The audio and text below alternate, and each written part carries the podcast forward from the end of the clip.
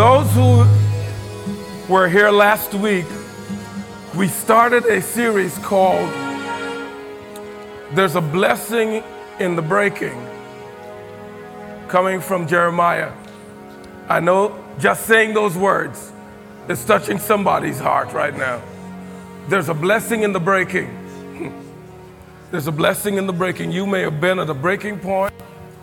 You may have felt or are still feeling broken. But God gave me a series on there's a blessing in the breaking coming from Jeremiah. And God said to his people, I know what I've done for you and you know what I've done for you. But as of this moment, I don't even want you to remember or think about what I did in the past.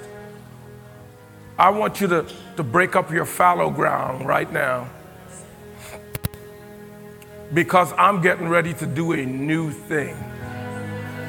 I'm not even going to go further into that message because God interrupted that series to bring this to light based on how he has been migrating me from place to place and growth, place of grass and greenness to place of grass and greenness in my own life. And so we're going to ask God today that he would bless his word. Today's word is not there's a blessing in the breaking. We're going to put that on hold. Thank you, Elder Grant. For those who don't know, our church has a very strong leadership core. Our elders and our deacons that function together but separately. Deacons have both a spiritual and physical directive to their service, but quite often more physical. When the light goes out, the pews are excessively stained. The grass, all of the things that you see materially that look spick and span is going to be attributed directly to the deacon's function. But that's not all. They are spiritually inclined men and women. Our elders have a very strong spiritual directive to their leadership. One of the specific proving places for eldership is, one, they have to know how to dissect the Word of God. You have to be able to preach and teach. You have to be an expert, but we gotta see something that says you gotta call on your life for preaching and teaching. Second, each elder on our elder board has a specific responsibility for an area of development in our church.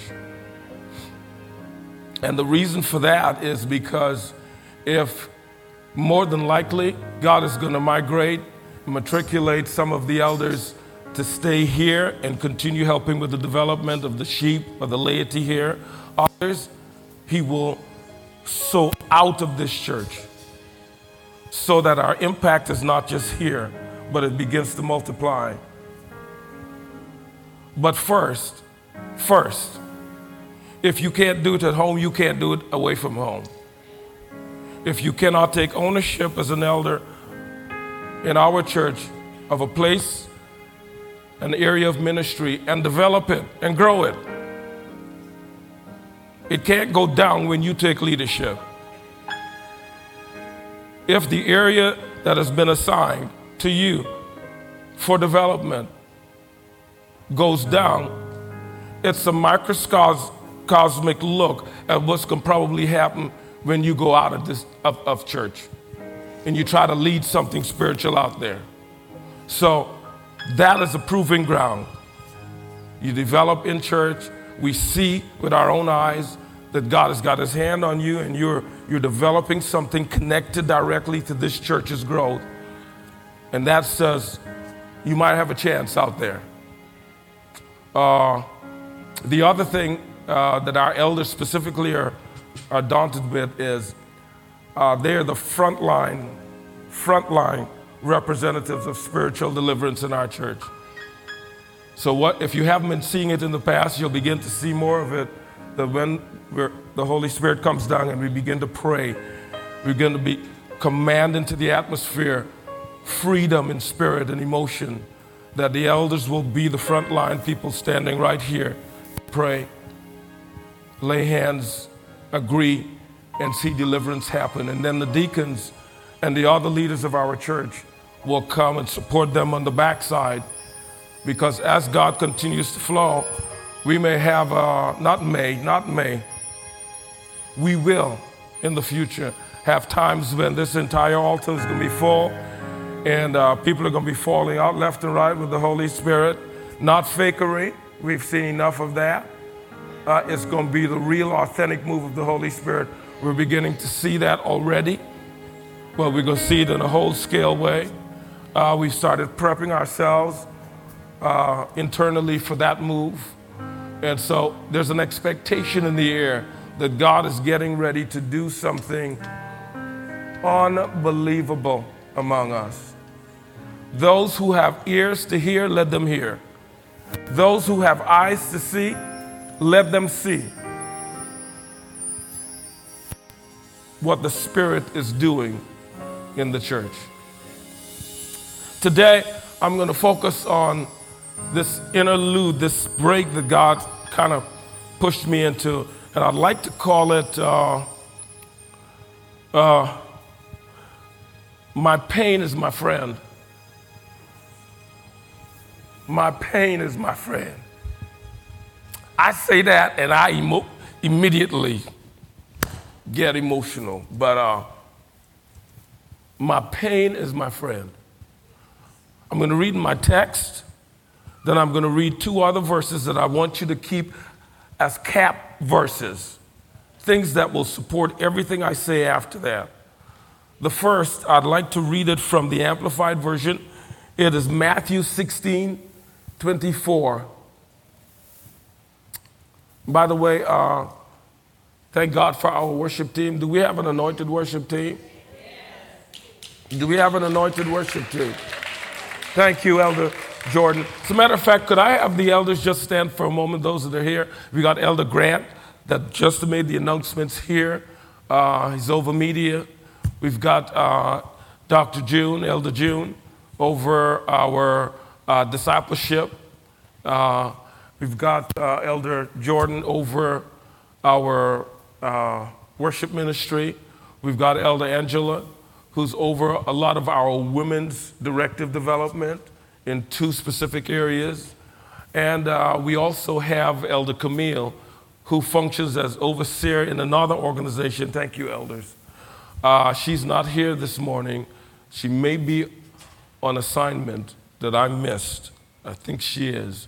But she is over deliverance and evangelism.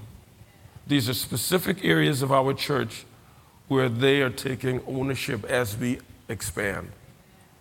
So your pastor isn't doing everything. I can't do everything. I want to welcome our visitors. No, as I'm going along, and these things just trigger in my mind. Do we have any of the visitors? Could you wave your hand for the first, second time?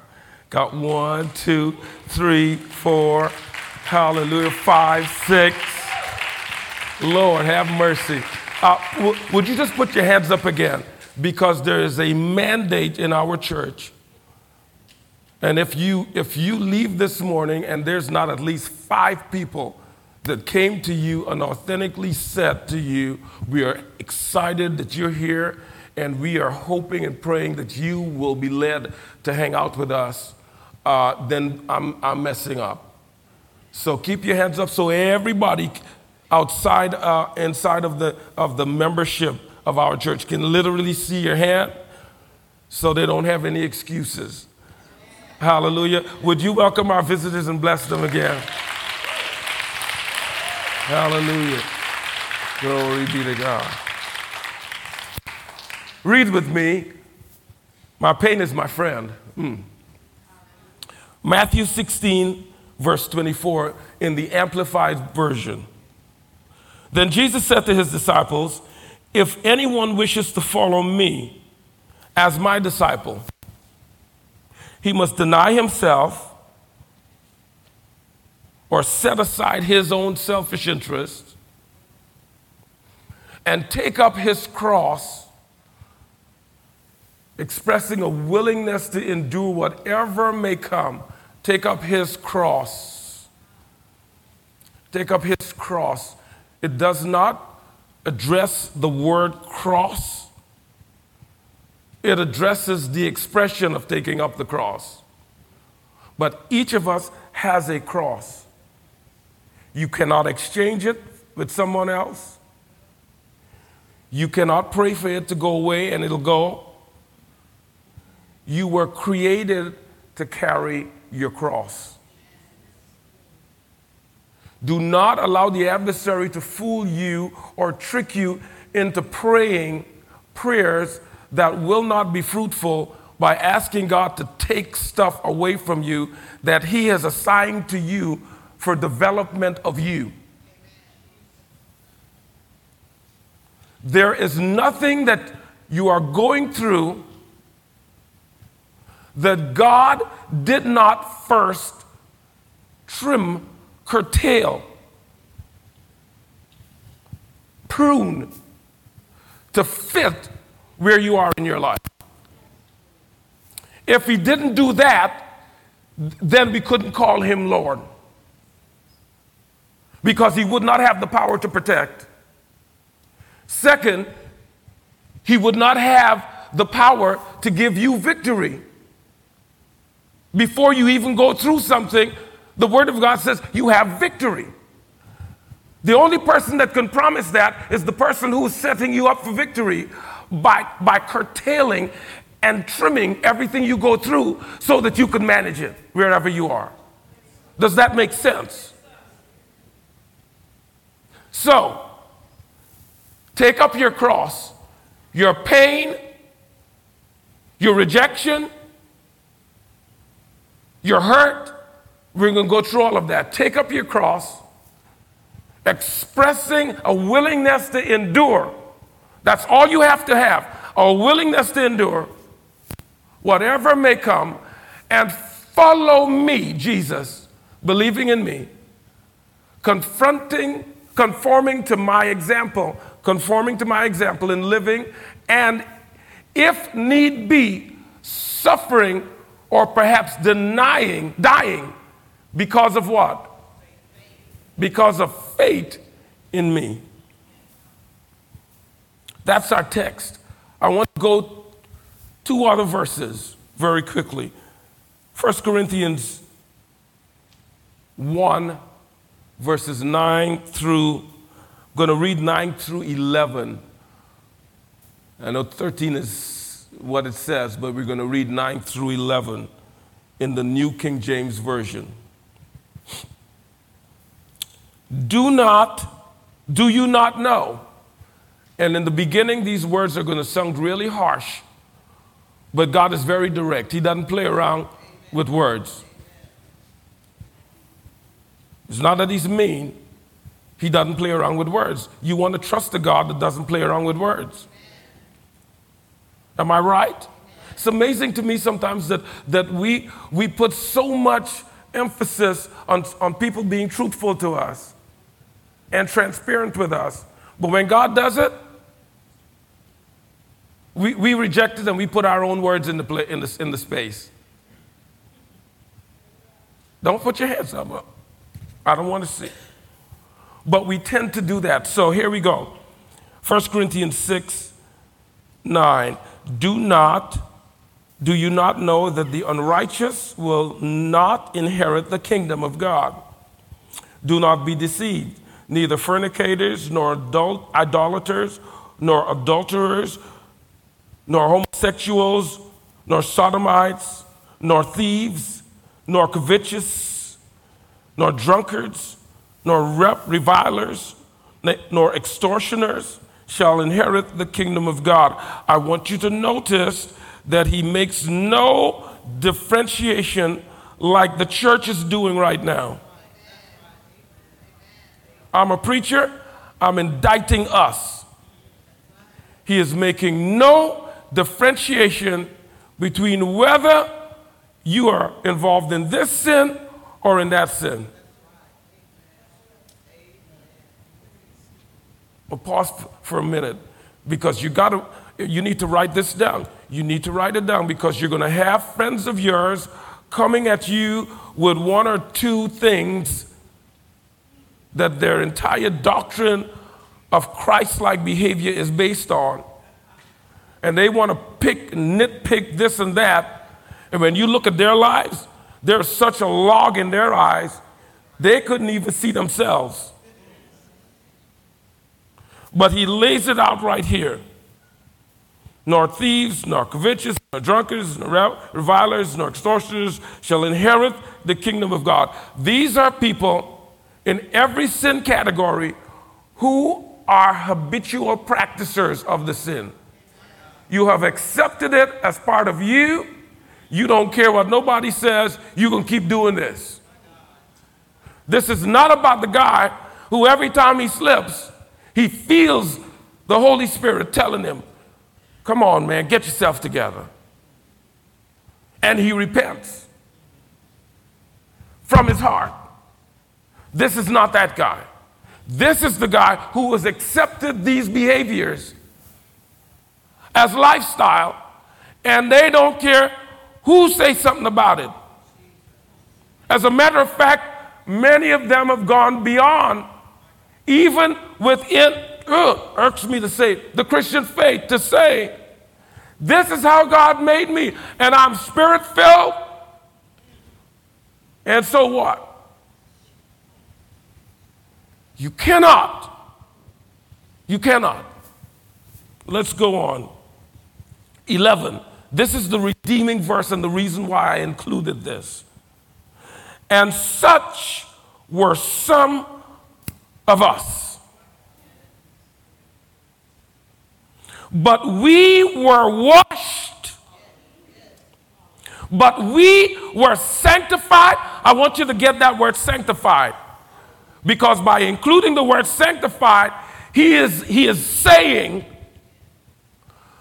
I'm talking to you who are continuing to get yourself clean in the process. I'm so happy he mentioned that word. I'm so happy he did not go from but you were washed, but you were justified. He said, but you were washed. I washed your spirit. I moved you from death to life. And then I have initiated sanctification.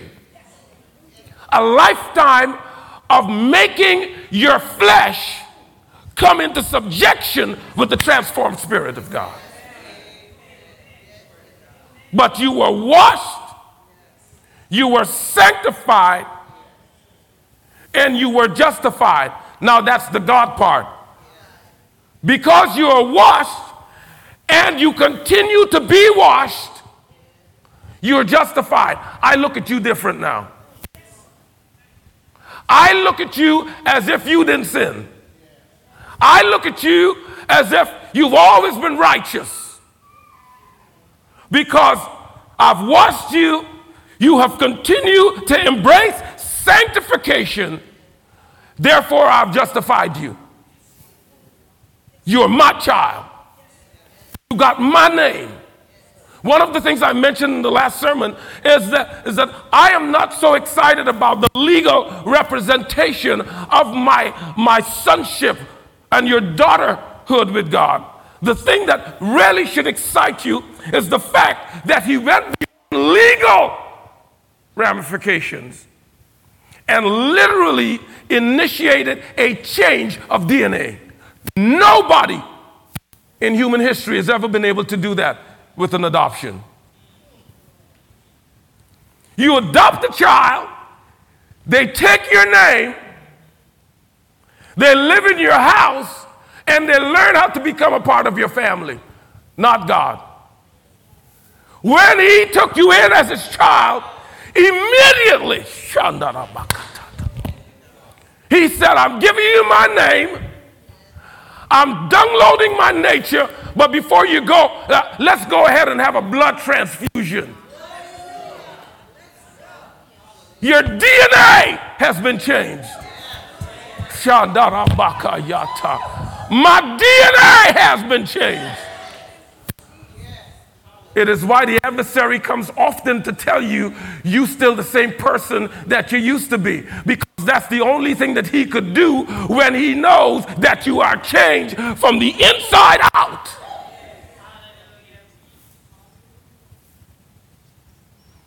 You were washed, sanctified, and justified in the name of the Lord Jesus and by the Spirit of God himself. My pain is my friend. 2 Corinthians 12, verse 8 to 9. Concerning these things, I pleaded with the Lord three different times that it might depart from me. And he said to me, my grace is sufficient for you, for my strength is made perfect. It's not made obvious. It's not made public. Oh, God, you guys, somebody hadn't gotten that yet. Yeah, no, You hadn't gotten it. My grace is sufficient for you. My strength is made perfect. Is made perfect in your weakness. That every time you fall prey to something in mistake form, regret form, repentance form, God says, that's my child. Only my child would mess up like this and come back and repent. My daughter will go through something like that right there. Lucifer, have you seen my daughter, Nicole? Have you checked out my son, John? Have you looked over so-and-so? Have you noticed that they keep coming back to me after they mess up? That it doesn't matter what you instigate in their lives? That whether they make it or they don't make it, whether they're in pain or in joy, whether they slip or stand strong, they are still running home to me. How do you like that, Lucifer? You know why, Lucifer? Because they have my DNA in them. It's not something they put on them. They have me in them. I'm going somewhere. My pain is what? My friend. Unless you understand these verses for what I'm really trying to say, you cannot say loud and clear, my pain is my friend. The only reason you and I can say my pain is my friend is because in my weakness, in my pain, in my suffering, if I call on him, he's made strong in me. Somebody's going to get this in a minute. Concerning these things, I pleaded with God three times that it might depart from me. And he said, my grace is sufficient for you. My strength is made perfect in your weakness. Perfect in your weakness. I want you to get that this morning. My strength is not made possible. He did not say my strength is made probable. My strength is made a picture of good health. He doesn't use anything but one word that we all know is impossible naturally. Nothing is perfect naturally. Look at the space shuttle that the most brilliant minds in the world, this last flight, spent over a year developing every single part with minute detail to the nth, thousandth of a degree. And still, when they put it all together, at least twice now, they have had engine failure. You know why? Because nothing that humanity puts their hand to is truly ever perfect. Perfection is a God word. We use it relatively, but perfection is a God word. And if you don't get that, you're going to look at people for perfection. You're going to look at issues and situations. You're going to look at your job. You're going to look at promises for perfection. And it will not happen because perfection is a God word. And yet God says, in your weakness, I find perfection. I am made perfect when you don't have nothing in your tank.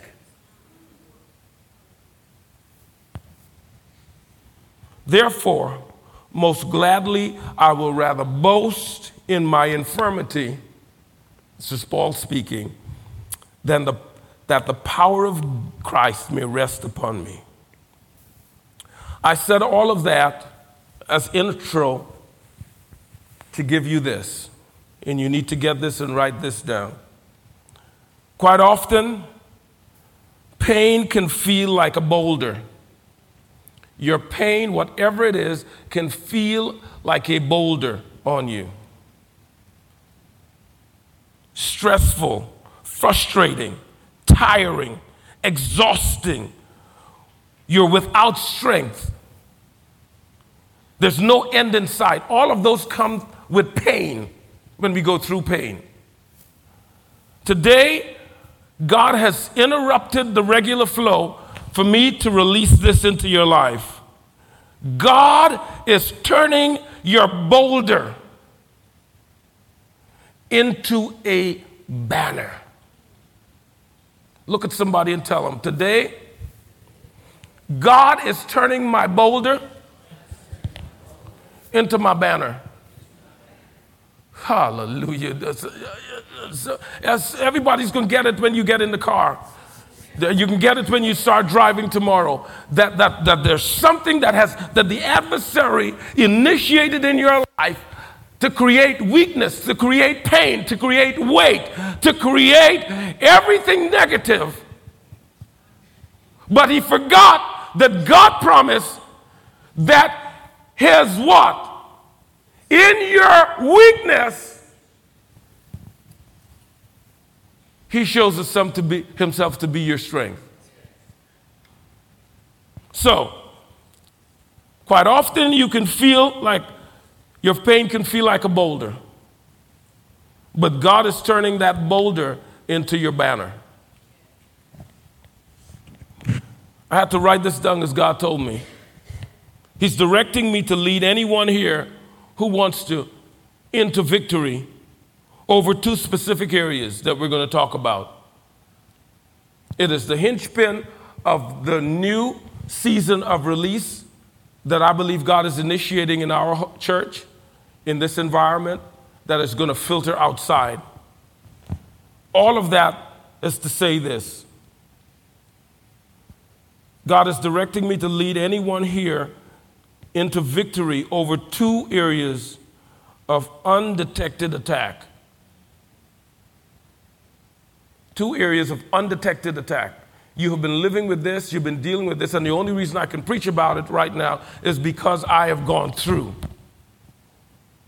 Couldn't talk about it, it's just something that you need to do or if you ever went through. I had to go through this. We're not going to talk about how I went through, but I've had to go through to get to this. Two areas of undetected attack. Here are some symptoms. I'm going to go over the symptoms first. You can write them down. You find yourself comparing yourself and your circumstances or situations with others, and you never seem to measure up. You find yourself comparing your circumstance or your situations with others, and you never seem to measure up. You feel like you've missed out on life's opportunities, and now it's too late. You feel like you've missed out on life's opportunities, and now since you turned 45, it's happened to people who are 35.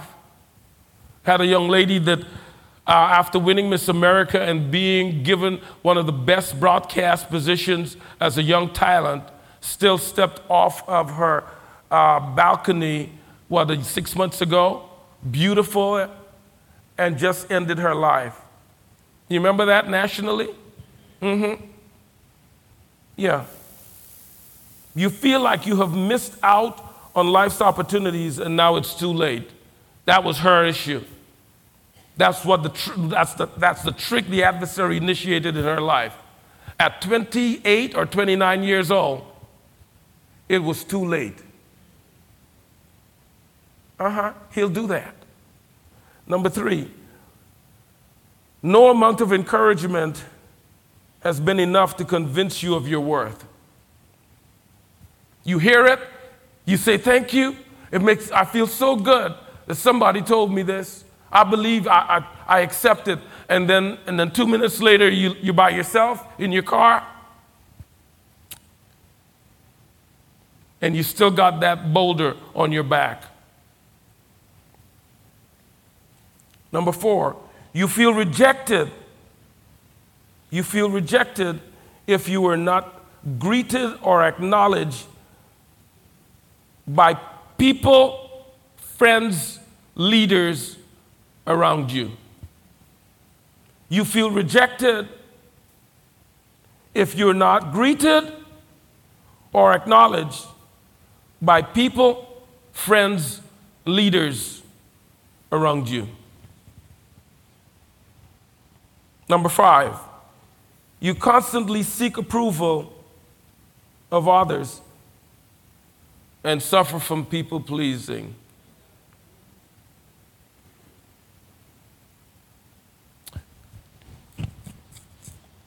The reason I said in the beginning when I made the statement, these are undetected attacks, because the spirits that are connected to the things that I'm talking about here have developed what is called a symbiotic relationship with your life. They don't need notoriety. These demons right here, they don't need you to talk about them. They're not flashy. They just want to come at some point in your life, into your life, and cuddle up and cozy up next to you. And the longer they stay in and around your life, the more they become like Velcro. When two strips of Velcro are perfectly connected, it don't matter how the Velcro twists and turns, it feels like the same piece of material. Why? Because it has created a symbiotic relationship. One is the sticky and one is the sticker. And the spirits that I am describing here in this stuff are spirits that they long for a symbiotic relationship with your life. They're operating in the shadows. They're changing, they're directing major decisions in your life, and you did not even know it. When I got a breakthrough in healing in my life, over what I'm about to mention, it took, I just counted 40 years. 40 years, my spirit's renewed. My spirit's renewed. My spirit has moved from death to life. But this religious spirit, I call it religious because it's demonic, but it will do anything possible to just fit in wherever you go. It will sing on the choir with you. It will be the perfect usher at the door. It will be the best leader on the women's auxiliary. But when you start pulling it apart from you, it goes like crazy you know what. So here we are. Number 5, you constantly seek the approval of others and suffer from people pleasing. You are easily offended or embarrassed when discipline or correction is given to you.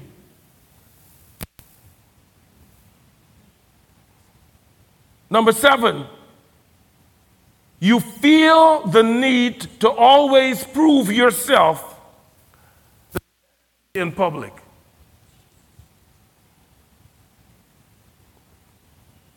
Number 8, you feel like you are on the outside looking in during interaction with people.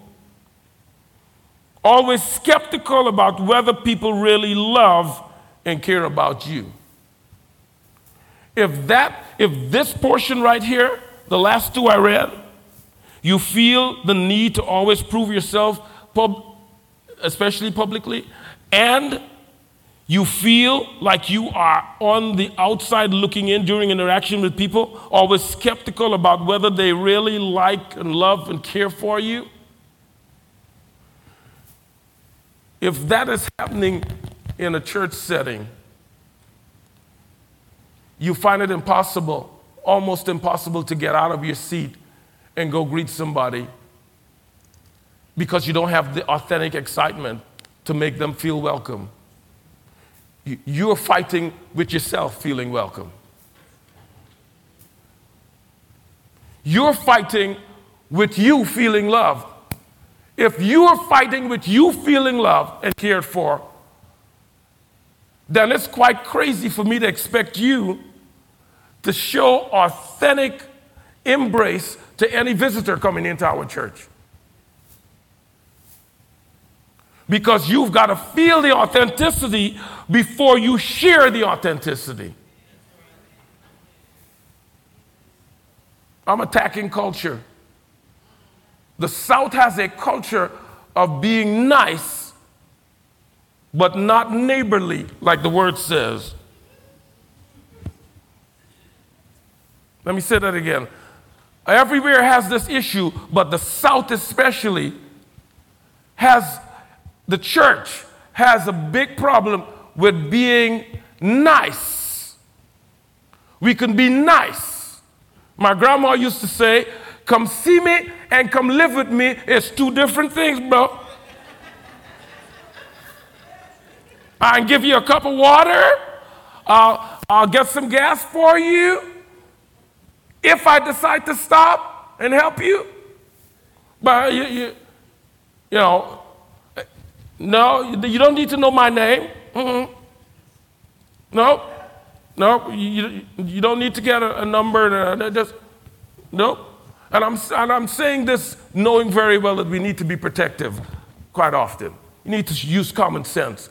But it's an attitude that I'm addressing. We're nice, but we ain't gonna be neighborly now. There's some things that I just ain't gonna share. I'm just not gonna be that nice. I'm not gonna invite you over to my house for coffee just so I can share Jesus with you. Jesus is gonna have to find another way.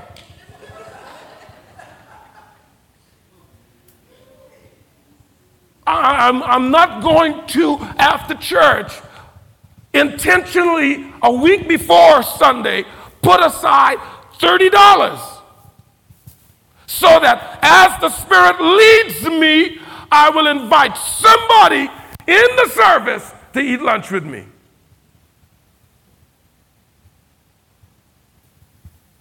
Because I am committed to being nice, but I ain't going to be neighborly. I'm going to be inviting, But I ain't gonna be embracing.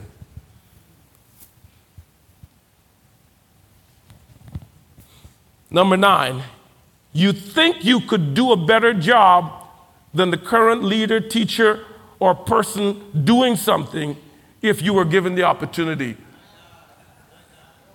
This is not occasionally, this is how you think.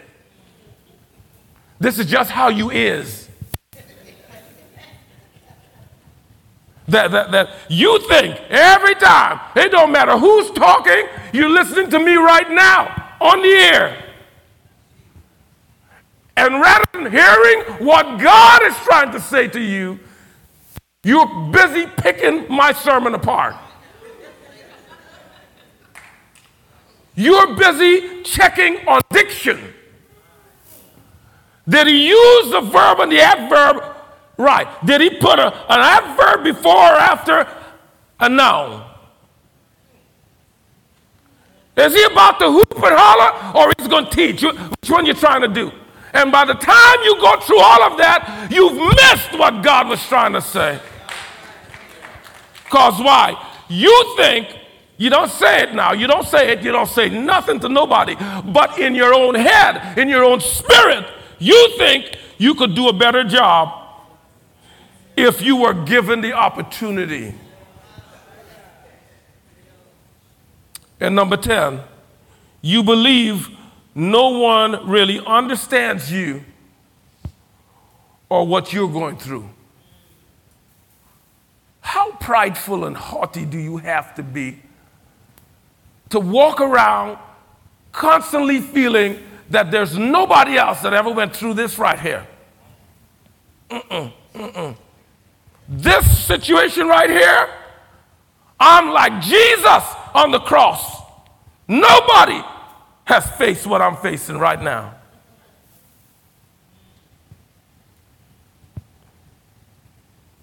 If you recognize these signs, don't throw in the towel. If there any of them are operating in your life, I beg you not to throw in the towel this morning. I'm convinced that confession, you gotta say, that's me. You don't have to get on the mic and say it, but you got to say it. That's me. Got to confess it, then you got to repent of it, and then you got to walk in deliverance from it. Confess it, repent of it, walk in deliverance from it. And God's going to give you freedom this morning. What am I talking about? Two spirits. Undetected attack. Spirits of unforgiveness, number one. Somebody did something to you.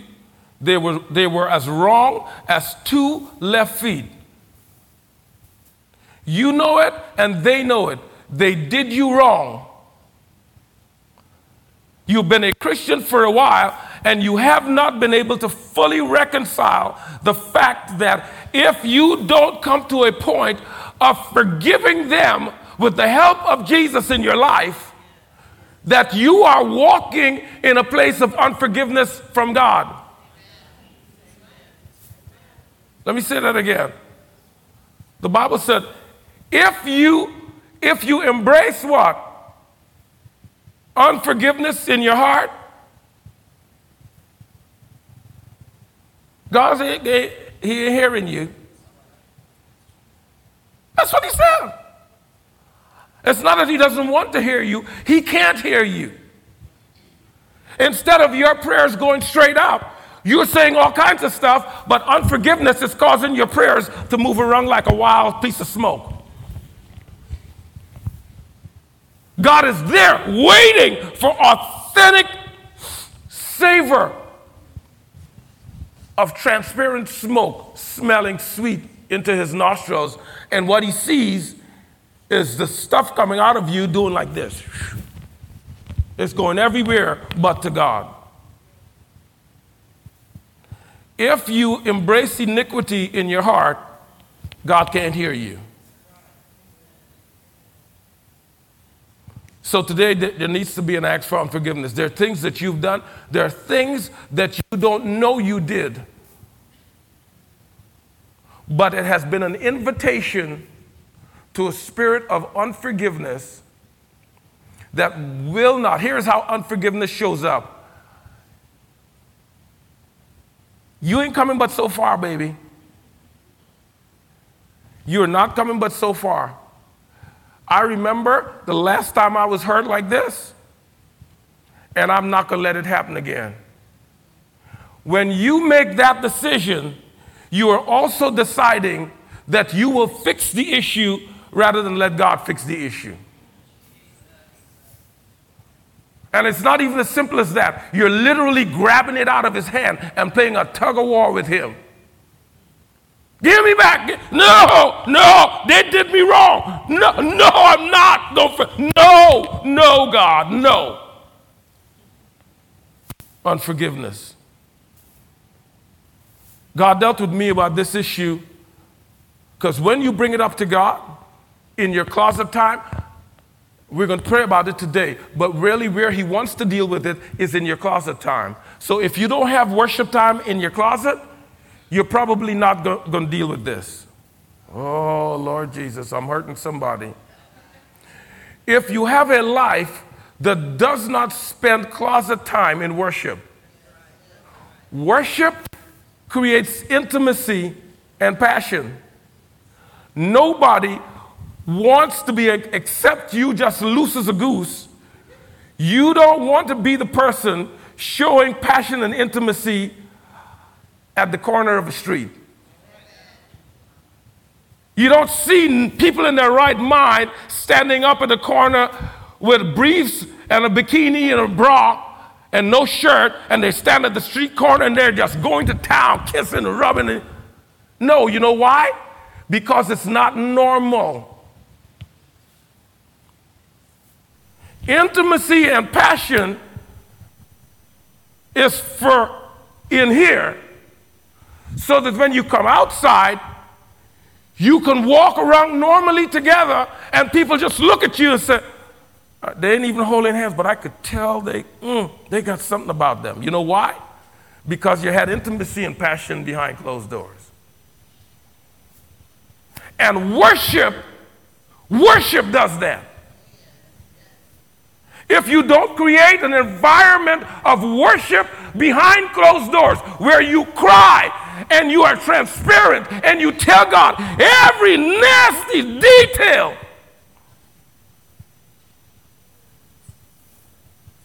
then praise outside of that area, then trying to praise God in the church. You see people like that? They're the loudest. They want to lift their hands during praise and worship sometimes. And sometimes we have some authentic moves of the Holy Spirit during praise times. But there are others, the only time they talk to God is when the music is playing in church.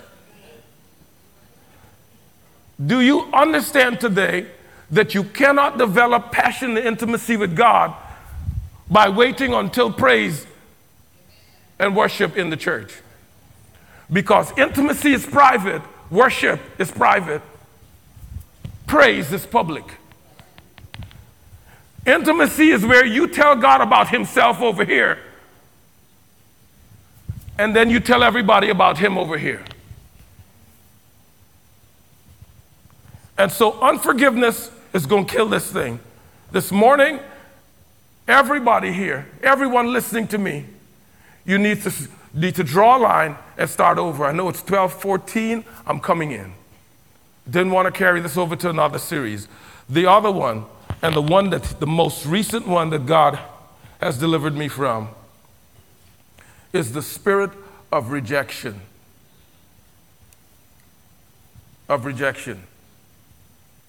I have been a perfectionist all of my life. Well, at least for the last 40 years.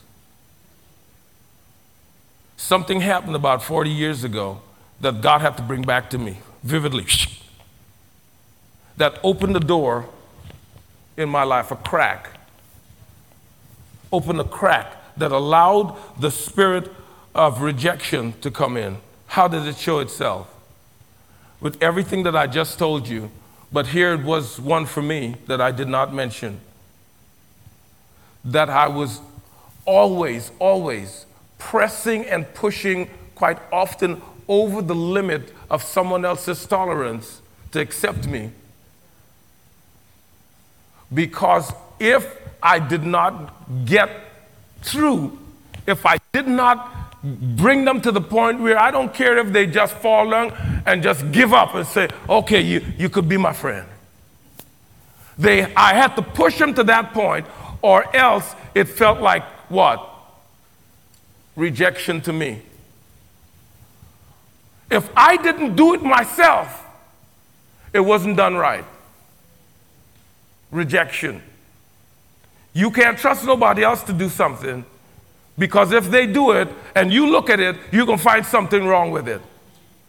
Because the spirit of rejection in you always wants to get your selfish behind into something so you can prove yourself in public. And over, as God brought deliverance to my life, He started to show me all of the major milestones in my life over the last 40 years that the spirit of rejection had something to do with it. Let me say something. Out there in the world, they embrace this spirit.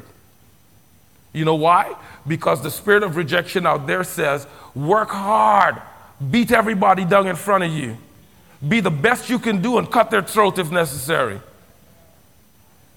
The world wants you to do that. The world wants you to embrace the spirit of rejection so much so that you push anybody, anything in your way to prove that you are accepted. But today, in the name of Jesus, we're going to break that spirit.